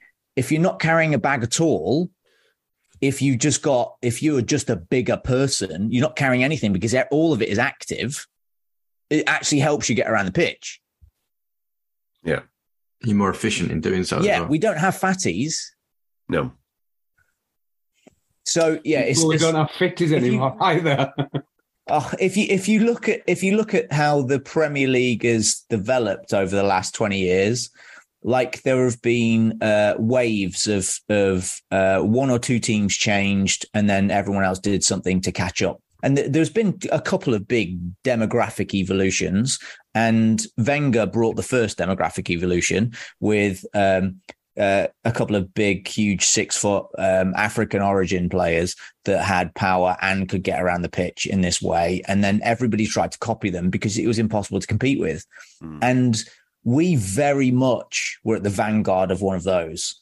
Um, five years ago, we had we we threw in bigger lads. Klopp used to talk about the size, Yeah. and that, and our team are gradually getting smaller again. And even if you, you you hear things leaked about Joe Gomez being too big and Trent is too big now, and that's not the reason they're not good players. It's all the the It's not the it's not the frame. It's not the muscular frame that's making them play bad. no no no, no, no Ah. not at all. It's an advantage. So this is one we're, we're talking about Newcastle. Is one of the things that struck me watching on the eye the Newcastle game earlier in the season was How big they are. how, How how big they physical and how strong they were in the one on ones with us. And um, yeah, we just look- we we just looked small and, and, and quite weak almost in comparison. Yeah, Well, Fab looks Paul- feeble. Yeah. Paul tracks the heights of teams, and uh, Newcastle and Spurs are Spurs off the scale, but Newcastle and Spurs are the two tallest sides in Yeah. terms of. Yeah. So is this um, so is this um, mini Klopp Schlumberger? Is it him? Is it his strategy? Um, I I'm not sure if anyone's got a specific total power over Klopp, but some people have more influence than others. Because the, the Simon um, Simon Hughes one definitely talked about Schlumberger's got a lot of influence in terms of the preeminent. You know, he said that. that- I think he said there was um, a lot of tension, should we say, between two departments. I think it was physios and medics. I think. Yeah, yeah, yeah, Yeah. That- That's because if you if you're looking from the outside in and you don't actually understand what you're talking Right, about, right, right, you, right, right. You, you go you go fitness and medicine. Yeah, right, okay, but it's not that anyway. But so, it's, but there are different schools of sports science. You've always said this anyway. There's no, there's no single right answer. Yeah, no, Yeah. And but there is a difference between sports science and fitness. yeah, yeah. Being a fitness trainer is not being a sports scientist. Yeah, Does this not sound like the fact? I, I know we talk we over egg certain roles, but Edwards seems to have a pretty key role in keeping this all together. And now he's not here. Yeah, Things are going not working, and the teams aren't talking. Teams yeah. Aren't that's in one of, synergy the- in terms of his remit as director of football. Maybe that's one of the underlooked um, aspects. because Ward hasn't got that remit, has he? Ward's just well, it, no, in theory, he's got the same. In theory, he's got the same. So, I thought he had a um, lesser role. Well, you know, he- in theory, he's got the same departments um, structure. You know, all the same Okay. departments report into him. So, um, but me, but, you know, but if you have if you have if you're making a movie right and you've got um like a first-time director, and he is directing Brad Pitt and George Clooney, and uh, they come to you and go, uh, "I'm not quite sure about these lines." The director just goes, "Okay." Like you can't. I don't think you can over emphasize the power shift that's Mm. occurred at massive. Liverpool. There's no way in the world Ward is Klopp's boss. Yeah. There's there's no way Ward's going to Klopp and saying I think we should sign Mo Salah. No, He ain't doing that. He's saying that I've got another Portuguese guy. Looks really good. I know, he- I know he's played against you. How about we sign him? Well, steady Yeah. on. No, no, but I'm just saying, like, I just I don't. There's no way. The it's the signings- dynamic change. The That's dynamic it. The dynamic changes. is very much changed. Okay. And within not- the within the backroom staff, from the medical perspective, the backroom the the backroom staff has changed four or five times significantly Hmm. under Klopp.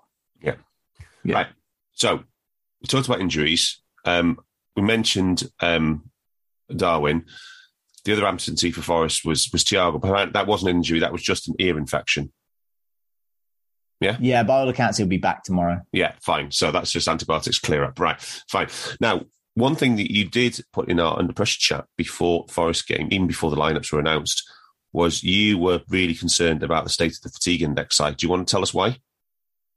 Um, yeah, you you saying I wasn't? No, you said no. You were saying you were you were concerned about Yeah, yeah, yeah. index, No, I'm even going into Forest. Not be with this with this the the number of games that we have, and and you can't mitigate the load across fewer number of players just because there are so many games. You got two and a half days. There's no way to to um, unplay those games. Yeah. Um, and you just really have to get the loading right in the in um, the starting eleven, particularly That's why Hendo didn't play, right? We currently have. Um, so I'll I'll share this in Discord, whatever. But um, we the fatigue index is that you have to have a a, less than thirty percent increase week on week, basically across your your monthly average of of minutes played.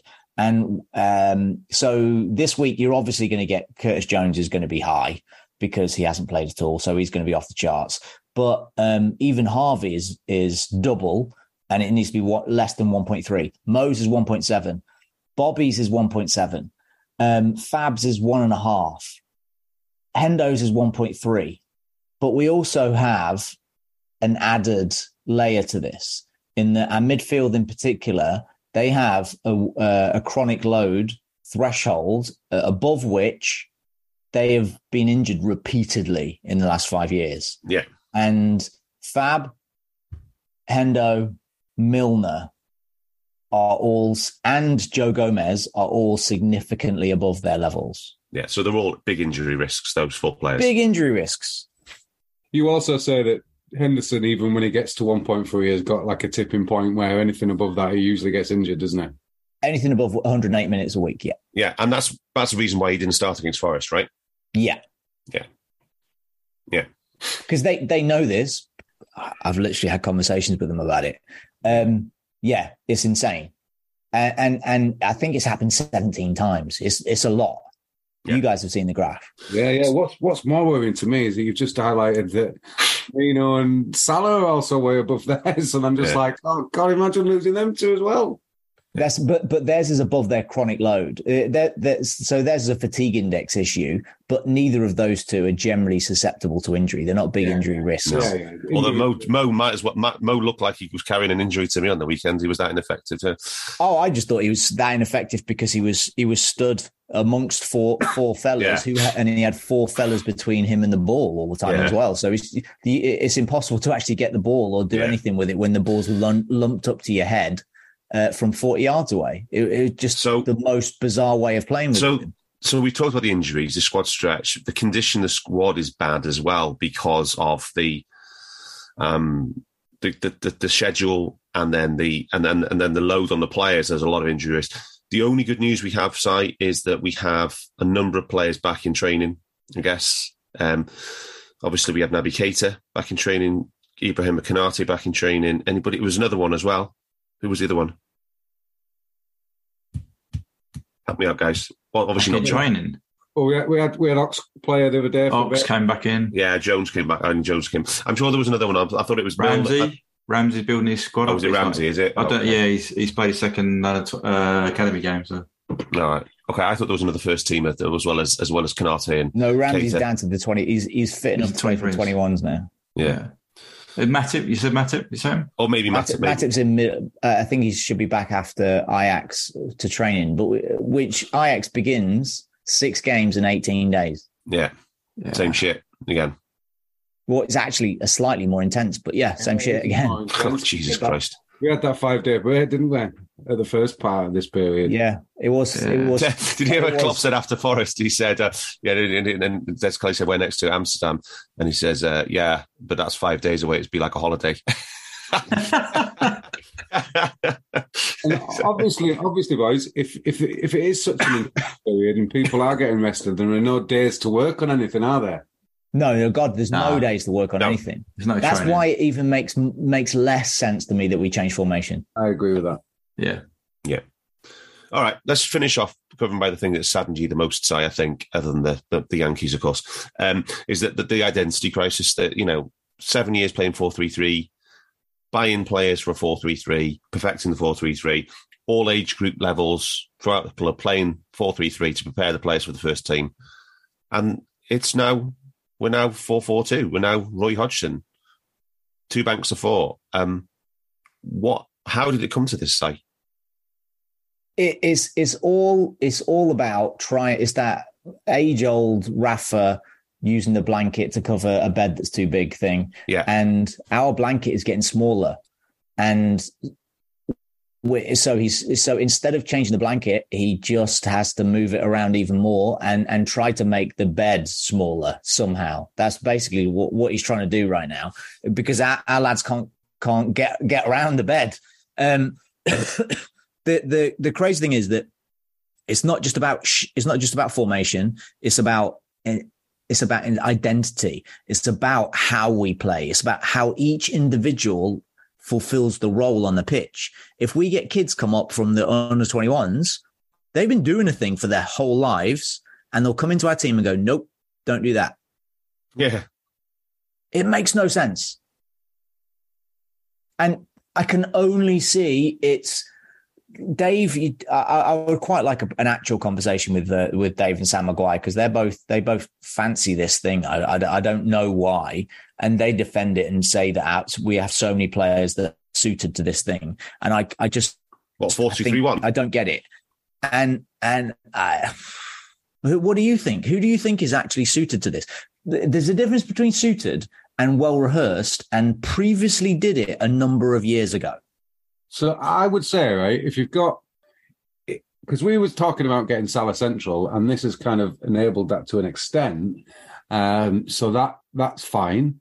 And then if you had Diaz stretching the play on the left, um, but then who will be stretching the play on the right? Jota. Diaz doesn't stretch play on the left though. He doesn't. He plays inside all the time. I think I think he does it more than Elliot or Carvalho. Um, but yeah, I'm again. I'm not saying it's right. I'm just trying to think of players in these positions. I think maybe Fabinho and a holder with another with a double pivot might suit it. But again, because that's what he did before he got to us. But again, he did it so well as a single with two ahead of him. Um, then it, it doesn't quite make sense. Again, yeah, I, I don't know. I I tend to think that this 442 might be a um like a plaster based on the fact that we didn't have many other options Until the World Cup. and just something to cover the injury crisis i'm not saying it is and and i'll be disappointed if Klopp carries on with something like this when we have a fitter sc- well more players available I um but Yeah, I, I, don't, know- I don't know the answer to there's- that There's potentially that, but could ask one thing: Why wouldn't you change it? Like, if you're going to create a system to get four attackers in, which I'm all on board with, if you think that's what we need, why would you continue with it when those four attackers aren't available anymore? i agree i I agree, agree with with you. I agree with that, agree with particularly for the Forest game. I agree. I don't. I, the thing is, it's the thing I don't like about this four four two is it's so basic, as Si said. There's no depth in it. There's no like if it was like a I don't know four two three one whatever you want to call it. What, what numbers are kind of irrelevant, but it- it's just so flat. It's two lines of four. Which And game then- you were saying with the, there was the interchange in there going on? up Yeah, front? that was earlier on. That was Rangers, though, wasn't it? And maybe Yeah. that's the reason. It was it was a Yeah. our position that allowed us to do that. But in the games where the opposition haven't allowed us to do that, we end up playing two banks of four.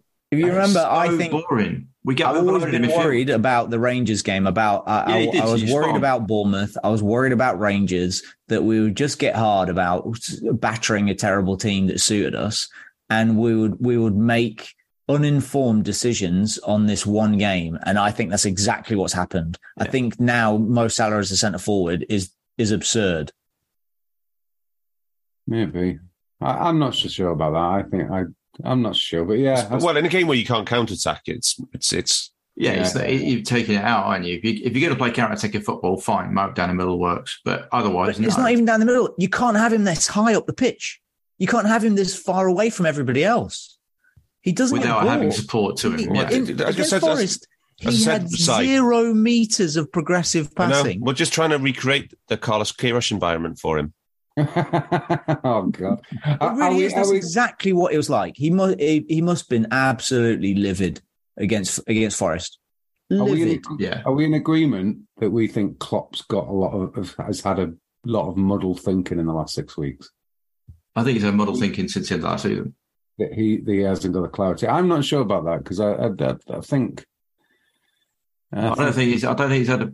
Come on, really? Has any game this season made sense to you? Any game? No, no, we've said we've had Right. questions So all we, we've, season. we've had questions all season. So really, for me, the thinking hasn't been clear from the start of the season, which goes back then to pre-season. Well, actually, no. Apart from the charity shields, sorry. yeah, but that's all right. Charity Shield, but as Where we, we thought we, we've we, we, and we thought it was did going the to be. thing, We, we thought it was going to be Bosch continuation. Here we go. for sure. Whereas it turns out it was the last dance. Is so? Is there a surprise that all our players look like they have no clarity of thought? yeah, Not at all.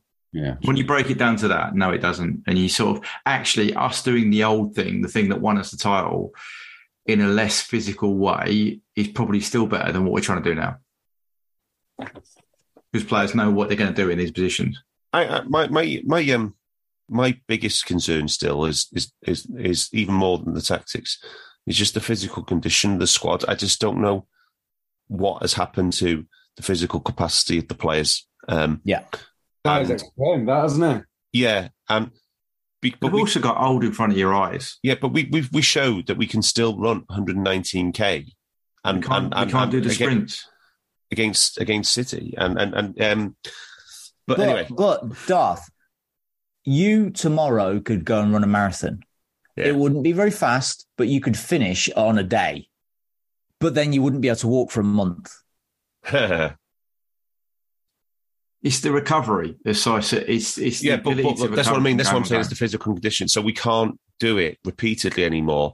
And so what has happened to these players now? And the thing is, and it's not just the older players. I'm put, picking because Fabinho is only 28, right? Trent is only 24, and Trent looks the one who's the mean the most physically affected of all of them.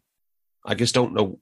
I don't know how to Yeah, explain that's him. A, that's a fair point with Trent. I mean, we have touched upon even in the last season that Klopp does run his midfield players ragged.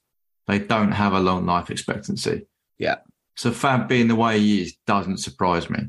Okay, that might be a shock to you all, but he's been with us for four years, four or five years. He's done a hell of a lot more miles than any other midfielder in his position, probably. You know, um, that doesn't surprise me that he looks ragged. Trent, yeah, all right, I get you that. That's that's. I am surprised by his lack of conditioning and, and his game overall. I don't understand. Like Rob, Rob, um, like Rhodesy said, he got outpaced on, against the Yeah, Forest he did, game. and that and that's what I don't. It's like there's a lot of things going on with Trent at the moment. Clearly, right? You know, the, if anything he does is in the media, and that's gonna that's gonna affect him. But previously, he just didn't seem didn't seem to affect him. It didn't bother him that he wasn't getting picked for England. Do you know what I mean? He just came in and did No, his it job. did and definitely bothered him that he didn't get No, play, but it- play for England. But he had the difference is that other players around him they they afforded him time to take a breath, and and now Hmm. he doesn't have that because everybody else is shite. yeah, that's fair. That's fair. Like So all my- of these layers of everything are they they're just so interwoven and and there's none of it is upside with trent if you think of the change in roles this year he's he basically was the only one that had an expanded role physically everybody else has got smaller Jeez. Yeah. and trent's got it go running up and down in a straight line there is less distance to cover than coming coming in 30 yards and out and up and down Yeah. Yeah. Anyway, so the question is for me: uh, Can that come back? Say, can the physical capacity and the physical conditioning come back? I mean, you know, I said to you in the chat the other day: Is it possible that the, the, the squad is actually improved after the World Cup? And you, no, you, you not, said not this season not this season. No, I, I, I think I think there is a possibility we could find some kind of uh, high intensity form after uh, after Christmas, as the because because weirdly, un, unlike most seasons, games become less frequent uh, in the second half of the season. So there is there is that possibility. Alongside, there has to be like the older players have to stop playing. I agree with that. Just Yeah. as a, A- and those younger players have better legs. And and and then we get more injured players back as well. Yeah. Yeah. They didn't have to be managed right. Sure, just a but, little but counterpoint, boys. In our last four four games, we've had five big chances, five big chances, three big chances, and four. So that's seventeen. That's an average of four, more than four per game. set piece, set piece, set piece. No, no, not in all those games, right? No. not in all those games. We had we had four big chances against Man City from open play. We had four against Rangers. We had two against West Ham, and we only had one against um, Forest. But what I'm saying is, we've only scored three of those. You know, the seven we scored against Rangers, not a lot of them were big chances. Three No, of a big a big chance conversion is going to go up because it's been Yeah. shit. Yeah, that's. I'm just saying there, there are certain counterpoints to our. But isn't there isn't there a caveat in that? In that, if the if you if you add the context of those games, Rangers are shit and play in a way that we should absolutely. But so were Forest, and they beat us. Yeah, and th- but they're not. No, they're not. They're not that bad. They're They've not got in the Premier League level of shit. Um, and They've Forest did density. things to beat us. Rangers did the things that we like to play against. Um, and Man City are the new. The, the Man City were there that we could counter at, uh, counter on. They give us the opportunity to I counter. think I think on, is Rhodesy's the point is exact valid. same thing We will Rangers score. did. We will start to score more with the chances we get. There's no question about that. I think. I, I don't. I don't. 17 is diabolical. Yeah. Sorry, that what did you should, say? That should it should it should be it should be around about eight. Now I'm not now. It, all I'm saying is there's certain game state factors as well. Whereas if if like what Si was saying earlier, if we're a couple of set pieces, so Virgil scores at header or Carvalho scores that big chance against Forest, and they might capitulate, and then we run up five or six. Yeah. So there's certain game state issues as we talked about in the first six games of the season where we kept conceding the first. I mean, goal. yeah, God. I mean, I mean, we've gone on for ages now, but the God, the decision making against Forest. Oh, oh my God. Ridiculous. So, the, so if there's a slight game state switch in our favour, if Yeah. there's a an in, improvement in their injuries, if we go back to the All, and, but you say that, Rhodesy, though. But we were one 0 up against West Ham and conceded five big chances. So. absolutely, I agree with that. But Yeah, that, that wasn't that. I don't think that was systematic. I thought that was Yeah, absolute just bad defending. Right. play. Yeah, we agree on that. Um, right, boys. To finish off, any other business? No, can we talk about cricket? I wanted to. I'm more depressed now than I was at the weekend. And I, I, I, I lost to Forest twice last week. Yeah, you must be. That's bad, mate. Fucking hate Forest. Derby boy. No, it's, it's got nothing to do with Derby. I hate Derby too. But but Forest were Forest were the main opposition when when I was a kid. Yeah, but Cloughie's Forest. Exactly. but anything from you? No, I, I just, I'd love to be able to offer a crumb of comfort, but there isn't any. Oh, savage. That's savage. Right. Yeah. What? Pick one thing. So we, I think it's a good thing to do. One thing that we can realistically project is going to change in a positive way. Darth.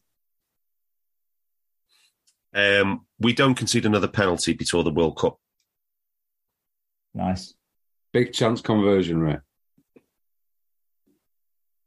The reduction of giving away big chances the other way around. Wow, there's a that, that's optimistic. I think that's the biggest one, Phil. I think that's yeah, the, I know that's the key. I think Well, got- actually, not giving away pens will help with that. go on, say. Uh, I'm very predictable. Uh, Mo will go on a run of banging a few in. Yeah, no more injuries. That- That's not That's. I don't think that's even possible. right, We've got anyway. lads that are injured. It, like injury is the greatest predictor of future injury. Yeah, true. Yeah. Right. That has been your Under Pressure podcast for this week. We will be back next Monday for Ajax and Leeds. Until then, up the Reds. We hope you enjoyed listening to this Anfield Index show. Please be sure to subscribe to our channel so future podcasts find their way to your device automatically. There's nothing quite like fan engagement, and we'd love to know what you think of anything discussed on this show. The best way to get in touch is over on our free Discord community, where both podcasters and listeners debate the hottest LFC topics 24 7. Sign up free now at AnfieldIndex.com forward slash Discord. You won't regret it. You can also follow us on Twitter at Anfield Index and find us on Facebook by searching for Anfield Index. Oh, and before you go, we'd love it if you could leave us a five star review on your favourite podcast app. It only takes a couple of seconds, and it means the world to the people who create these free shows. Sports Social Podcast Network.